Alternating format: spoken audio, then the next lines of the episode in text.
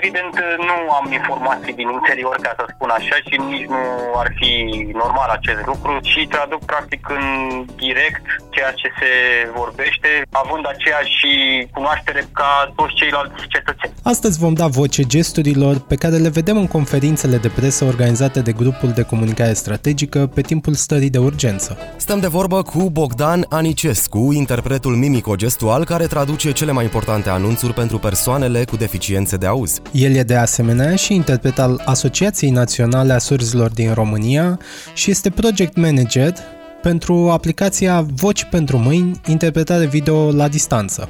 Bine ai venit la episodul 4 din SVRSM. Soare, soarele va răsări și mâine. Un podcast făcut azi pentru ziua de mâine. Da, am ajuns la episodul 4. Salutare, Răzvan! Salutare Ciprian și bun venit tuturor celor care ne ascultă acum.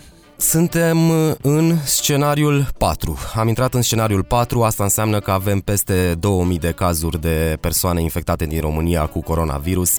Avem măsuri mai dure anunțate în ultimele zile, avem uh, o carantină totală în uh, Suceava, acolo unde se pare că este un adevărat uh, focar de infecție. Începem săptămâna cu vești nu foarte bune, dar încercăm să vedem care este și Uh, partea luminoasă din aceste lucruri. Uh, până una alta, da, suntem în scenariu 4. Eu o să vorbesc un pic despre cum, într-adevăr, este un moment dificil, dar era inevitabil. Sigur, nu Suceava cu tot ce se întâmplă acolo era inevitabilă, dar ne așteptam ca lucrurile să evolueze și în sensul ăsta.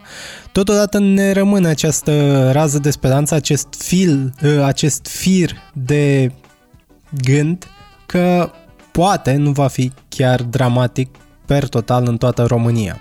Până atunci, da, Suceava este în carantină, alături de alte 8 localități din jur. Mă gândesc că suntem aproape în uh, a patra lună a acestui an și lucrurile s-au schimbat așa foarte repede, într-un interval foarte uh, scurt de timp, s-au schimbat nu neapărat uh, spre bine. Crezi că putem vorbi în, în situația de față de un colaps al sistemului medical din România? Pentru că am văzut că sunt sute de medici infectați cu coronavirus. Și acolo, sigur, sunt niște vinovați care vor fi probabil la un moment dat trași la răspundere, dacă vor fi. O, să, o să-mi permit un pic de abordare personală, subiectivă și deloc imparțială a situației, că am pornit azi dimineață cu treaba asta. Mm, am văzut în ultimele zile pe Facebook că a circulat cu share masiv, cum altfel, un text din presa spaniolă din El País și titlul este excepțional. Eram fericiți și nu știam. Iar eu am, am preferat eu, da. să vin foarte... cu o parafrază. Eram români și nu știam. Și discutam cu cineva recent cineva care are o doză de îngrijorare cu privire la situația asta și mi-a zis un lucru destul de radical. Îngrijorarea nu e cu virusul, îngrijorarea e cu sistemul medical. Și aici suntem. Sigur, sună, sună radical, dar aici suntem și cred că nu cred că. Sunt sigur că o să trecem peste. Depinde însă cum va arăta bilanțul la final. Uh, eu cred însă că suntem departe de un colaps, dar o să fie dificil. Da, eu cred că ai pus până la urmă punctul pe ei, pentru că mi se pare că nu ar trebui să ne mire că suntem aici în România, pentru că am avut o groază de tragedii întâmplate în țara asta în ultimii ani și de fiecare dată ne-am mirat și am spus că nu este posibil așa și iată-ne din nou acolo, dar uh, eu zic că totuși îmi păstrez o doză de optimism și zic că după fiecare tragedie din asta poate că mai învățăm câte ceva, un pic acolo, dar poate că mai învățăm câte ceva.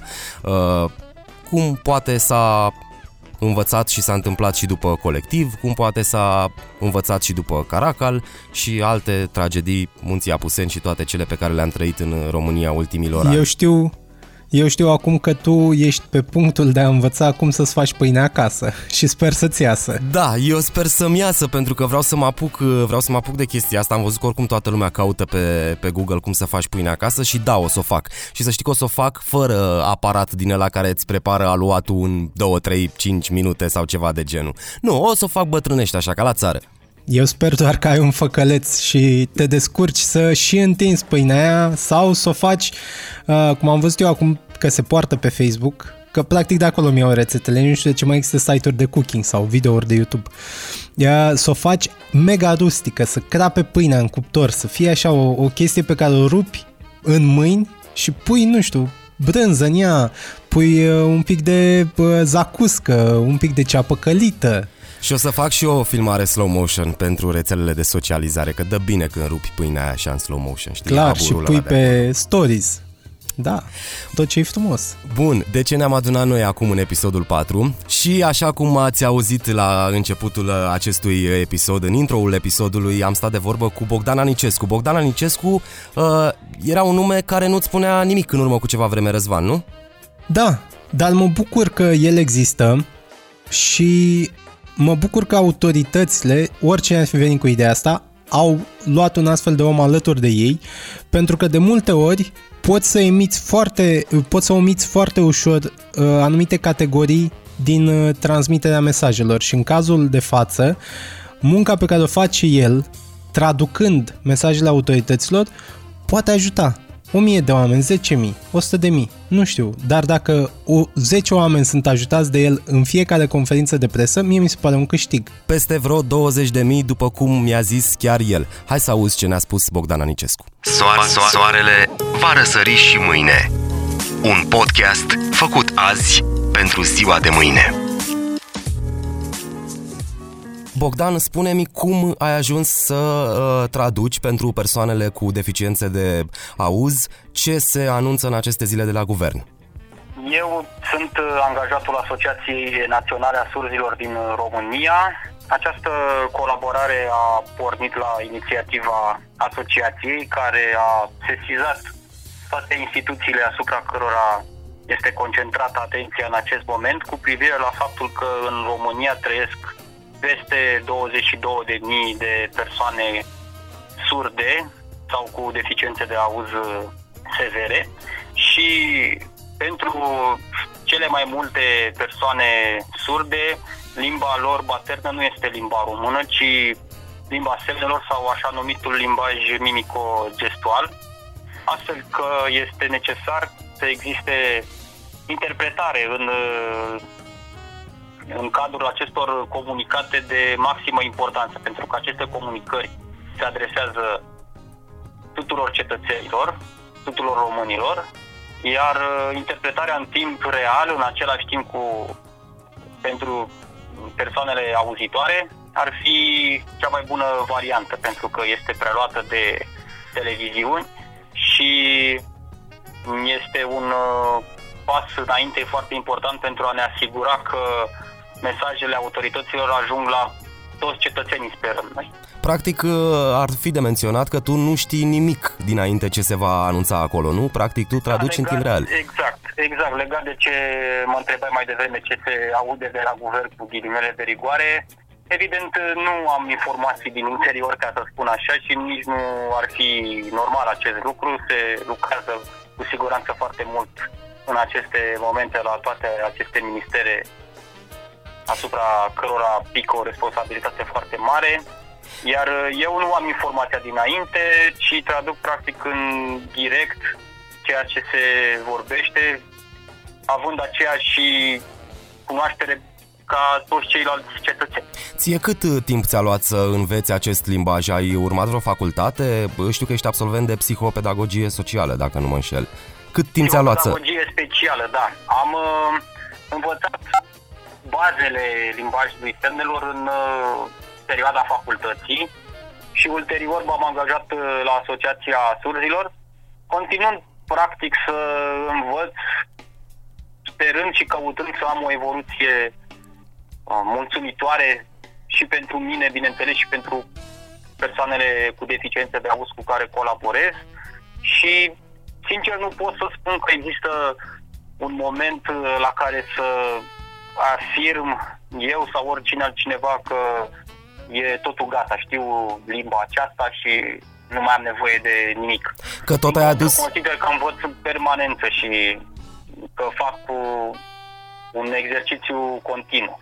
Felicitări pentru acest lucru, că tot ai adus uh, aminte de asociația din care faci parte. Practic, voi deserviți pentru 20 și ceva de mii, din câte îmi spuneai, de persoane deficiențe de auz în România. Ce proiecte aveți voi acolo la asociație? Suntem asociația reprezentativă pentru persoanele cu deficiențe de auz din țara noastră.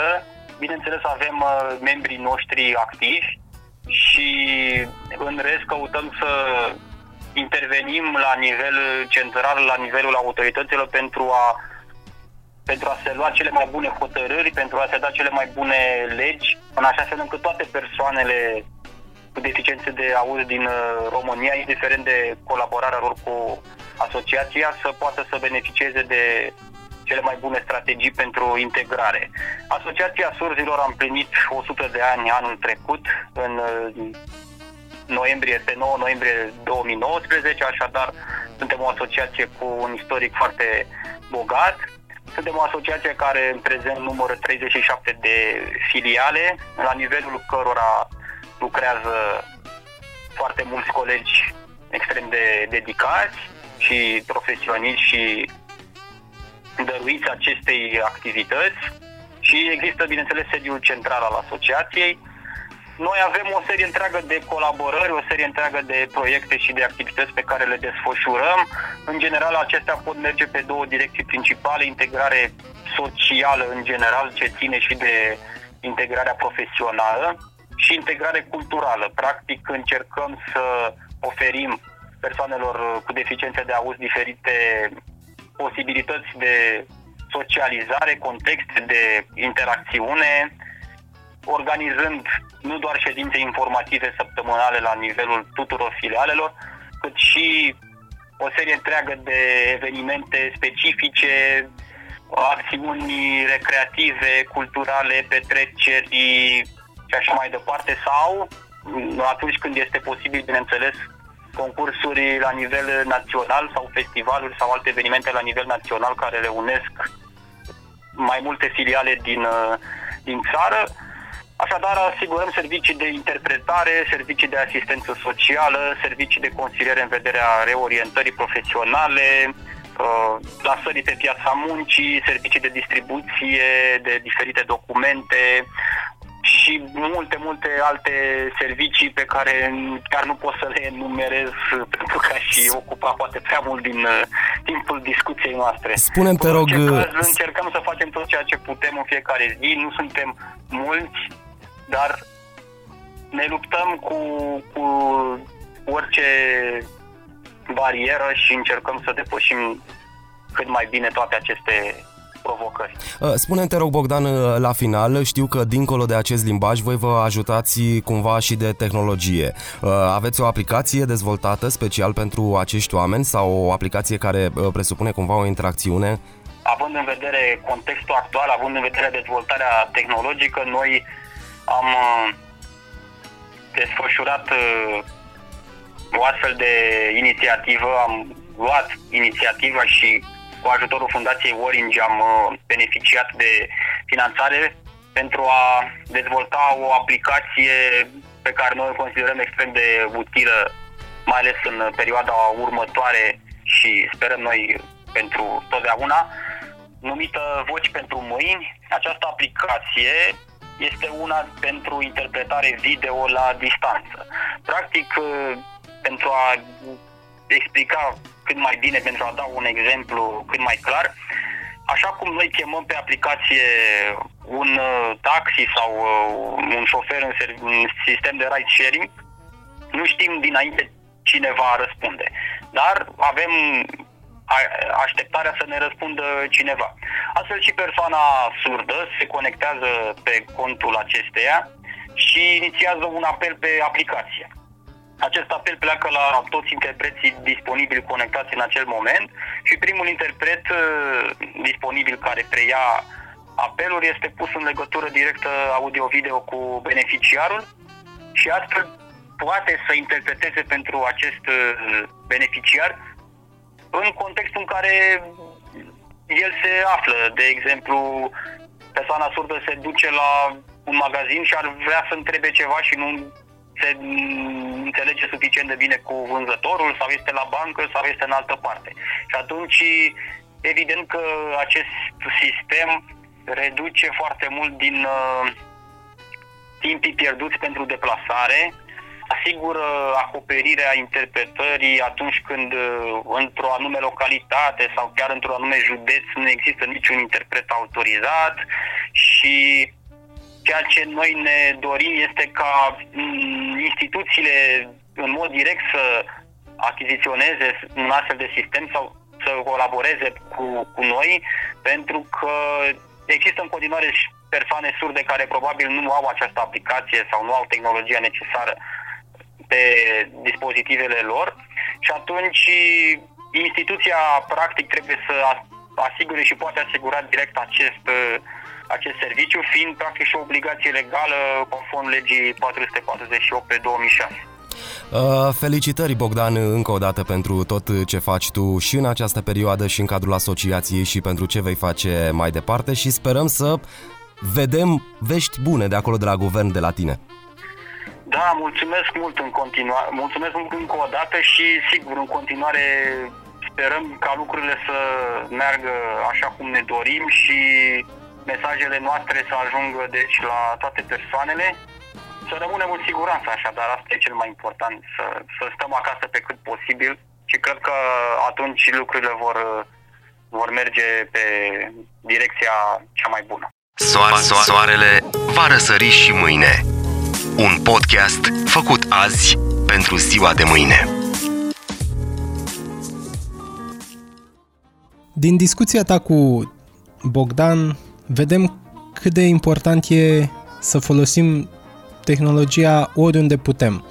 Eu am uh, mari speranțe într-o aplicație pentru oamenii care au nevoie de ajutor. Ceea ce mi s-a părut, ceea ce mi s-a părut mie foarte, foarte interesant este că mie mi s-a părut un uh, tip foarte uh, modest așa în abordare față de el și față de ceea ce face el acolo, dar mie mi se pare important ce face în aceste zile și sunt o grămadă de oameni acolo în asociația lui care fac lucruri pentru persoanele care au anumite deficiențe în țara asta și iată că se duc inclusiv spre zona de uh, tehnologie și vin, și vin în sprijinul, uh, în sprijinul lor mi se pare uh, lăudabil și bravo, Bogdan. Fii atent, am mai văzut niște inițiative foarte mișto în, uh, în mediul uh, online. Am văzut că niște oameni de pe la Timișoara s-au apucat să facă un uh, prototip de ventilator pentru că e important să spunem, în perioada asta România se laudă și chiar văzusem un top în care țara noastră era pe locurile chiar fruntașe acolo, în care se laudă că avem multe paturi de ATI, de terapie intensivă, era calculul făcut la suta de mii de locuitori acolo. Doar că este important să spunem că în aceste momente pentru pacienții infectați cu coronavirus și internați într-o secție de terapie intensivă, sunt foarte importante aceste ventilatoare, practic sunt vitale pentru ei. Ori se pare că noi poate avem 2000 și ceva de paturi ATI, doar că nu avem ventilatoare pentru fiecare pat din ăsta. Ori dacă ai doar patul în sine și ceva aparatură pe acolo și dacă nu ai ventilatorul, asta este marea problemă. Am văzut că se fac și niște achiziții în zona asta, dar până una alta se gândesc oamenii din Timișoara să, să producă ei un ventilator de tipul ăsta, un ventilator mecanic pentru pacienții cu infecții respiratorii acute, cum sunt și cei cu coronavirus și e mm, la stadiul de prototip acel uh, ventilator din câte știu. Da, e o inițiativă frumoasă. Uh, totodată am văzut că se lucrează la foc continuu în, uh, în vestul României. Timișoara a venit cu acest prototip de ventilator. Din Cluj avem o aplicație despre care uh, detaliez eu un pic mai încolo. Practic, pe mine mă încântă altceva și știu că poate nu e cel mai fericit cuvânt în perioada asta, dar pe mine mă încântă că oamenii se implică. Sigur, ventilatorul respectiv poate nu este cea mai dificilă invenție de creat, de recreat, dar dacă se dovedește util și salvator de vieți, să fie făcut. Totodată am văzut uh, la, în plan general că Tesla, General Motors, Ford sau și-au declarat deja disponibilitatea de a fabrica ventilatoare din acelea industriale profi de fabrică în fabricile lor. Mai așteaptă acum doar uh, aprobare din partea uh, specialiștilor pe zona asta de ventilatoare. Și ca să punem un pic în context uh, lucrurile și de ce ventilatoarele sunt atât de importante, unul să-i spun premium sau uh, avansat din uh, secțiile de terapie intensivă ajunge să coste circa 50.000 de euro. E, aparatul ăsta nu doar împinge oxigen către plămânii unei, unui pacient, nu, împinge cantitatea necesară de oxigen. Și asta îl face important pentru că dacă omul respectiv primește mai puțin sau mai mult oxigen, nu e bine și atunci trebuie să fie precis și trebuie să fie eficient în a susține acest ritm de furnizare a oxigenului constant. De aici, uh, de aici uh, și uh, graba aceasta cu care se încearcă să se fabrice componentele pentru aceste ventilatoare, pentru că am înțeles că acele componente sunt, de fapt, problema și ele sunt esențiale, pentru că un ventilator este un ventilator, dar ai nevoie de anumite componente, probabil cele care dozează oxigenul de care, de care vorbeai tu. Cum e cu aplicația de la Cluj? Despre ce e vorba? Sunt două companii și au venit cu o idee un pic diferită. Am văzut în ultimele săptămâni că tot felul de startup-uri și uh, companii din tehnologie și auto s-au dus către rezolvarea problemelor imediate. Cum este chestia asta cu ventilatoare, cum e cu furnizarea de echipamente medicale, ceea ce e lăudabil. Ei, cele două companii au, lucrează la o aplicație, COVID Monitor se numește, și Ținta aplicației e să pretesteze simptomele pacienților. Uh, au grupat pe trei uh, categorii. COVID-19, răceală și gripă. Practic, vor să adune suficiente date de la medici, astfel încât algoritmii de inteligență artificială să înțeleagă și să știe ce este o răceală, ce este o gripă și ce este o infectare cu COVID-19. A, deci practic Ast- să îi uh, identifici pe pacienții care ar putea fi infectați fără să le mai faci un test. Nu, să îi identifici și apoi să-i testezi. Ah, Dar ok, deci cele care că... ar, cei care ar avea practic uh, mai multe șanse să dezvolte această boală. Da. Un istoric da. care i-ar putea încadra în categoria celor suspecți de coronavirus, cum ar veni. Totodată mai oferă un, uh, un beneficiu aplicația. Pacient presupuși uh, nu, Totodată, aplicația mai oferă un beneficiu. Suspecții de infectare COVID-19 pot fi monitorizați automat dacă aleg ei să facă asta, adică să-și introducă periodic simptomele, astfel încât aplicația decide dacă e timpul să uh, apeleze la spital și să apeleze implicit la testare. Totodată pe chestia asta cu testarea, cred că abia acum de săptămâna asta vom vedea și în România că o va lua din loc testarea știu că ce ai scris tu despre cele 2 milioane de teste din Corea de Sud, cu un prim lot de 200 de mii, încă le așteptăm și cam asta ar fi săptămâna în care să vină. Eu nu pot să spun că nu mă deranjează această lipsă de transparență din partea autorităților, pentru că am văzut că vin niște cifre, nu vin defalcate, vin niște promisiuni, mai trec câteva zile și acele promisiuni încă nu sunt puse în practică, deci poate n-ar strica un pic mai multă transparență în vremurile astea tulburi pe care le, le traversăm în această perioadă. Dar nu așa că nouă ne place să fim optimiști, să credem că soarele va răsări și mâine și vom continua uh, să dăm uh, voce și să dăm glas acestor inițiative care ne fac viața mai bună în această perioadă. Una peste alta, Răzvan, ca să ducem un pic uh, discuția mai departe, cred că am intrat în a treia săptămână, nu, a stării de urgență. Cam aici suntem. Mi-e greu să țin evidența zilelor.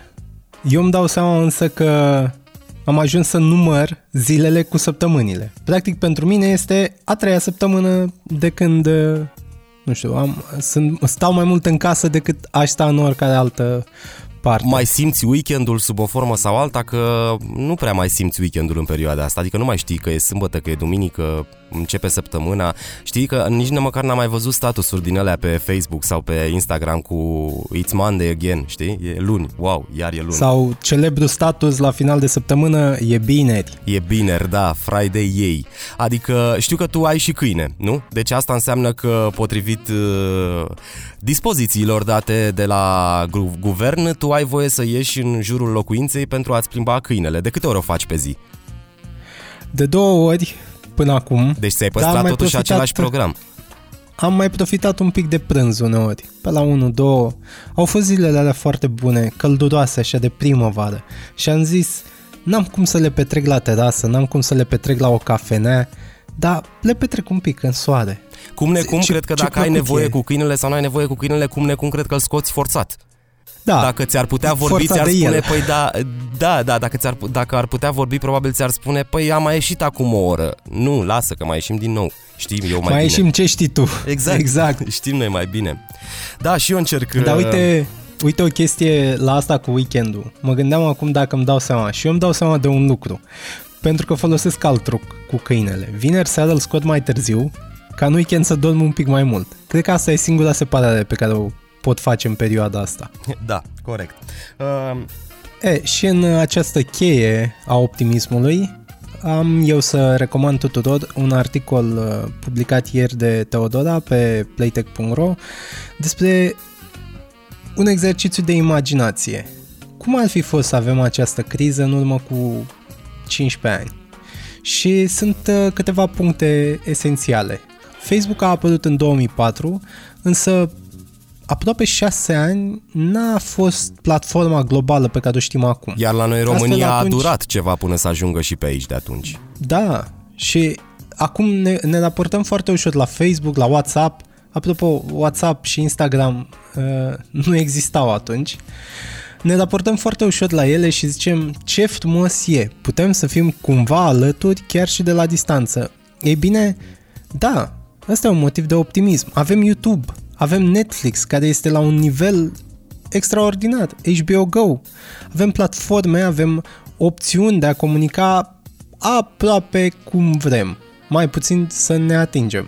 Dar tehnologia ne ajută să nu disperăm în singurătate și izolare. E, uite, la asta ar trebui să ne gândim, că totuși dacă ni s-ar fi întâmplat o chestie din asta în urmă cu 10 sau 15 ani, ar fi fost mult mai rău și mult mai greu decât, uh, decât este acum. De bine de rău, da, avem tehnologia și avem o groază de platforme de socializare la dispoziție, uh, de unde ne putem informa corect, uh, de unde putem uh, lua informații despre ceea ce se întâmplă în această perioadă, ne putem uita la filme, ne putem uita la seriale, ne putem juca pe consolă, deci mi se pare că avem, uh, avem multe lucruri de făcut pentru că tehnologia ne ajută în aceste zile. Da.